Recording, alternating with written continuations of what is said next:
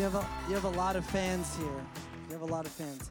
So um, I'm going to read her bio. Okay, Dr. Sophia Magallanes sang as of Saturday. She getting hitched. Love it. Are we all invited? I'm totally kidding. Everyone's invited to the reception. I'm totally kidding. I'm the worst. Okay. She's like this. She's like, no, I'm so sorry. No one. Dr. Sophia Magallanes Sang is a Latina Hebrew Bible scholar who specializes who specializes in Hebrew poetry and wisdom literature. She is a contributor to SBL and CBA. She hopes to finish her commentary on Job very soon. Can we welcome Dr. Sophia Magallanes?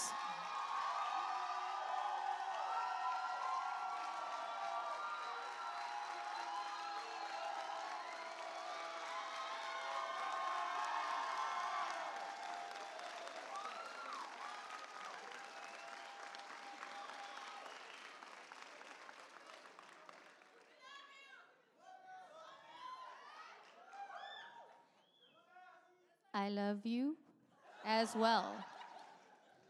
Haha. will you will you pray with me? Dear Heavenly Father, we thank you for your love.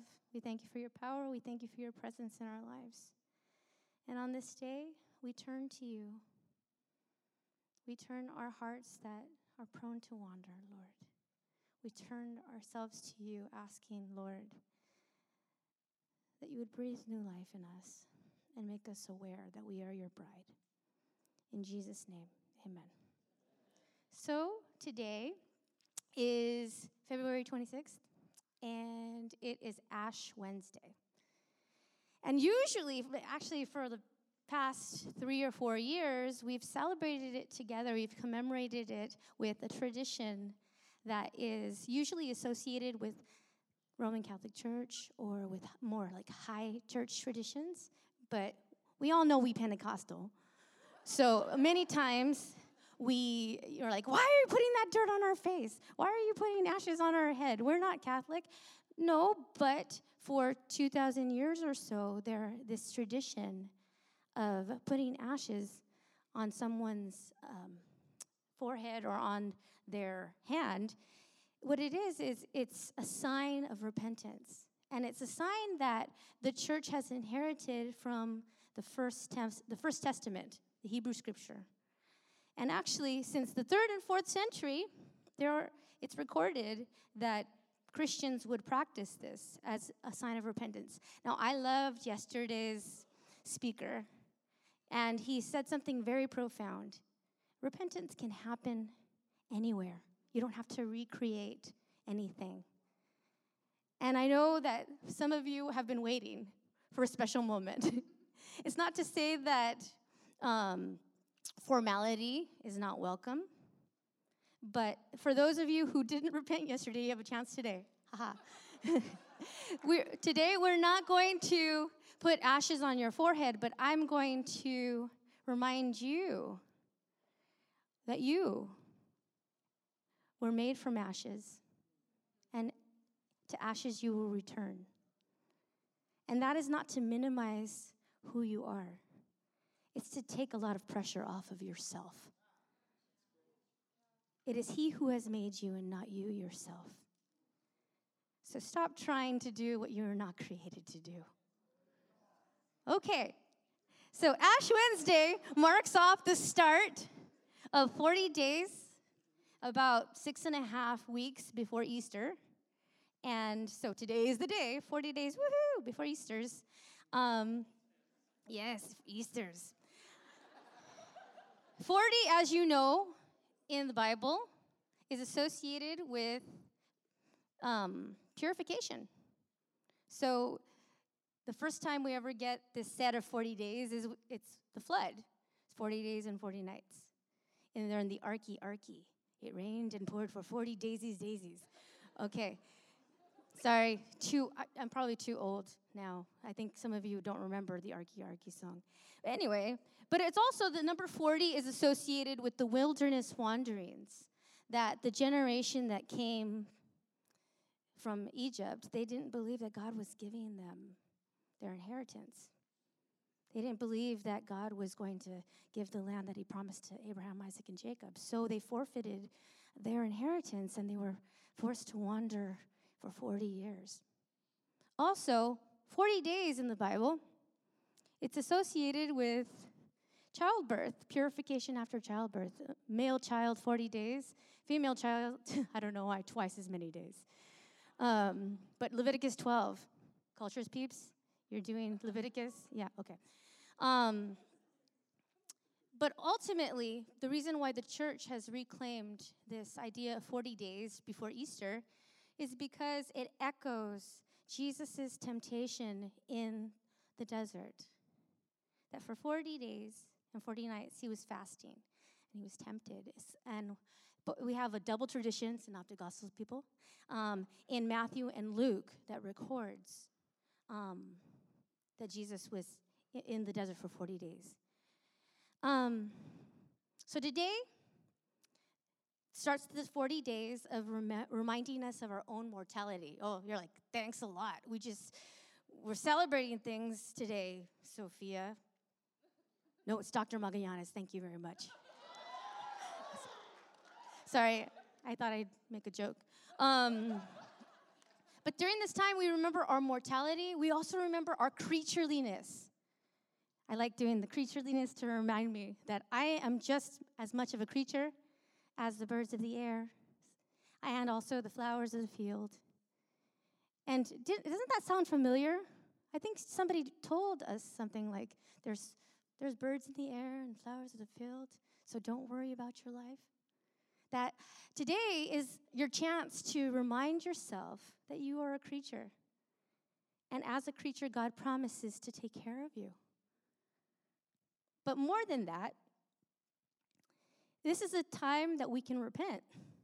You're like, ah, that's a loaded word. Just think of it in terms of returning back to God. Reconciliation. We're ending Black History Month. And what better way to reconcile ourselves with each other by first reconciling ourselves to our Creator? So, today I'm here to explain this Lenten practice of 40 days, preparing yourself 40 days before Easter, but in terms of how Jesus answers John's disciples when they ask why his disciples are not fasting. So if you have your Bibles, please turn to Mark chapter 2, verse 18 through 22. It's also recorded almost verbatim in Matthew 9, 14 through 17, and in Luke 5, 33 through 39. Triple tradition. Eh? Eh, yeah, you're like reminding us of our homework. Dang it. You're welcomed. Okay. So I'm going to be reading Mark's account of Jesus answering John's disciples. And it says, Now John's disciples and the Pharisees were fasting. And the people came and said to him, being Jesus, Why do John's disciples and the disciples of the Pharisees fast? But your disciples do not fast. Has anybody ever asked you a question, but you know it's not a question? They're just pointing out all the things that you're not doing. This is what they're doing. they're saying, Oh, so why is it that all the Pharisees fast and John's disciples fast, but your disciples don't fast? And Jesus said to them, The wedding guests cannot fast while the bridegroom is with them, can they? As long as they have the bridegroom with them, they cannot fast. The days will come when the bridegroom is taken away from them, and then they will fast on that day. No one sews a piece of unshrunk cloth on an old cloak.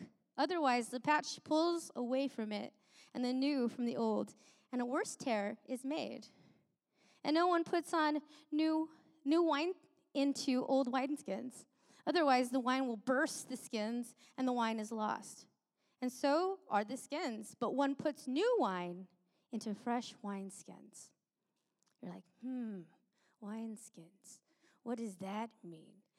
Well, very plainly, why do you expect old things to produce new things in your life? A lot of you are holding on to things in your life, old habits, old behaviors. But don't you know the bridegroom has come? There is a type of fasting that one does because the bridegroom is present. There are things that we must let go of in order to embrace and welcome the lover of our souls. I believe that the Lord is asking us to reframe this time of Lent and this reflection, this time of reflection, in terms of another kind of fasting. We need to look at what do we have to let go of in order to embrace our bridegroom, Jesus Christ, the lover of our souls. I personally never knew what getting married was like until now. I'm on the precipice of marriage. And Saturday, I will be. And he's filming me. Hi. Um, and, you, instead of this being a plug for, oh, look what's happening in my life, it's not about that. It's more about, I didn't know what this scripture meant until now I find myself here. So, leading up until my wedding this Saturday, I've become more and more aware of what this commitment means. Not only will I gain and experience new things, but I'll also have to let go of attitudes and habits of being a single person. I've been a single person for 39 years. It's hard. It's hard to let go of my single life, my identity as a single person. But in order for me to start my new life, I need to let go of that identity. My me needs to become a we. So I want to challenge you to reevaluate how you can let go of your me mentality. You're like, I'm not even married. I don't know. No. You are the bride of Christ. But in addition to that, you can't be the bride of Christ by yourself. Your me needs to turn into we, the we of community, in order to be the bride of Christ. Okay? So that's pretty simply what the gist of what I want to say to you today. It's not just about making room for the bridegroom, but also realizing that the people that you do life with are called to be the bride and the body of Christ with you. So, this time of Lent, we're not putting ashes on you. We're going to invite you to come and get your ashes up here to worship the Lord. Sorry, that was a bad pun.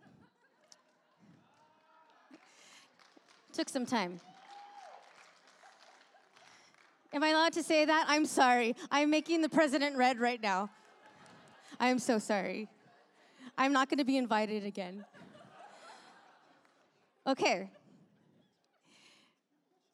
So I'm going, usually people, when, when they're getting the ashes administered on their forehead or on their hands, we, they say one of two things. Sometimes they say, Remember that you are dust, and to dust you will return. But another form of administering ashes is this repent and believe the gospel. So I'm going to ask you to repent, which means just turn. Turn from your old life and realize that you are the bride. We're not asking you to fast, fast, or, nor are we asking you that you would take this up opportunity. Oh, but we are asking you to take this opportunity to um, take inventory of your life. During this 40 day period leading up to the Resurrection Sunday, you get a chance to reorder, reorder your priorities and even be intentional about how you need to repent. So, I will leave you with this. Re- remember, you are dust, and to dust you shall return, but also repent and believe that you are the bride of Christ.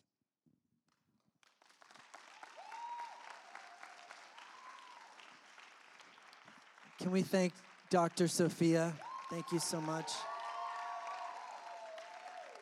As the team gets ready, can we stand on up? And we have um, just about like uh, five to eight minutes, and uh, we've got time. Don't worry. I know some of you are very anxious. But I think it's important. I love what uh, Dr. Sophia said. She said, um, for some of you that didn't repent yesterday, you have another chance today. Um, but I think it's it's kind of a theme for this week. It's a, a, theme for what God is doing to give us an opportunity to turn. Um, and I love something that uh, Pastor Jake said yesterday as well. He said that uh, we think that God um, is is distant, and it's all been in us. That He's always been there.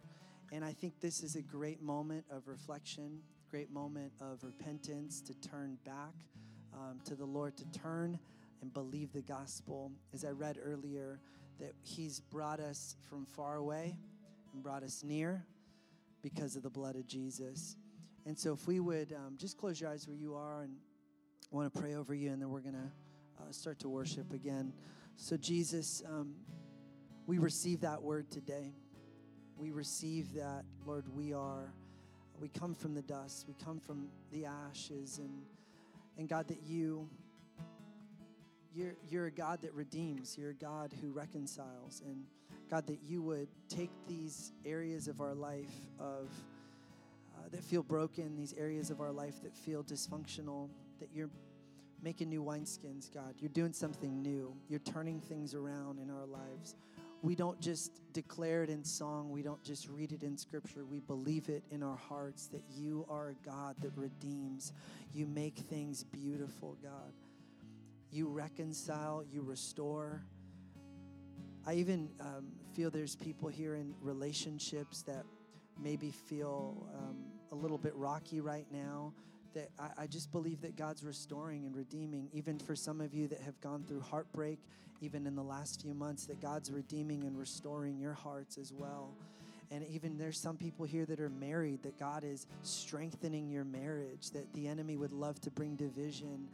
And, and so we just we just believe, even as we heard, there's oftentimes these moments before we reconcile with others, we have to come and just say, God, I want to I want to just uh, reestablish re- that reconnection here. And so we just take that moment in worship and before we close, I want to take a moment to even just pray for one another. Uh, if you need prayer, um, I'm going to be up here. We have uh, one of our associate chaplains who's going to be here on this side as well.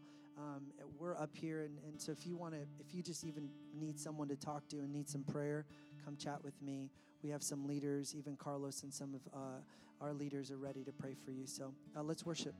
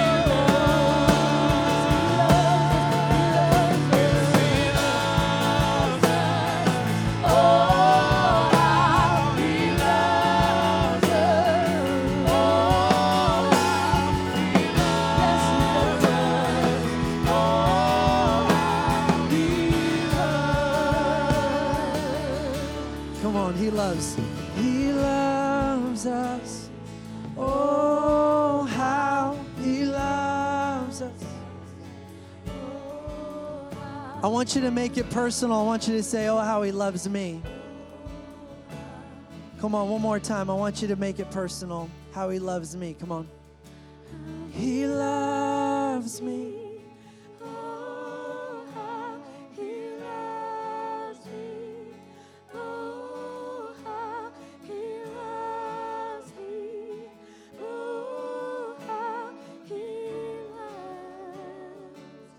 One more time. Come on.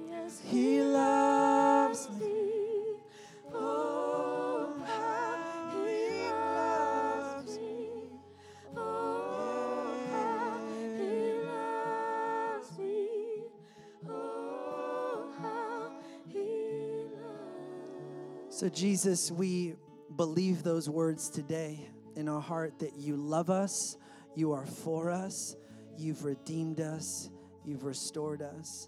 I thank you that we're leaving this place today encouraged. Even in these next 40 days leading up to Easter, I pray they would be transformational in our hearts, in our lives. That God, this would be even the best Easter we've ever experienced because you're doing something so new in this season of our life. We thank you, we honor you, we worship you.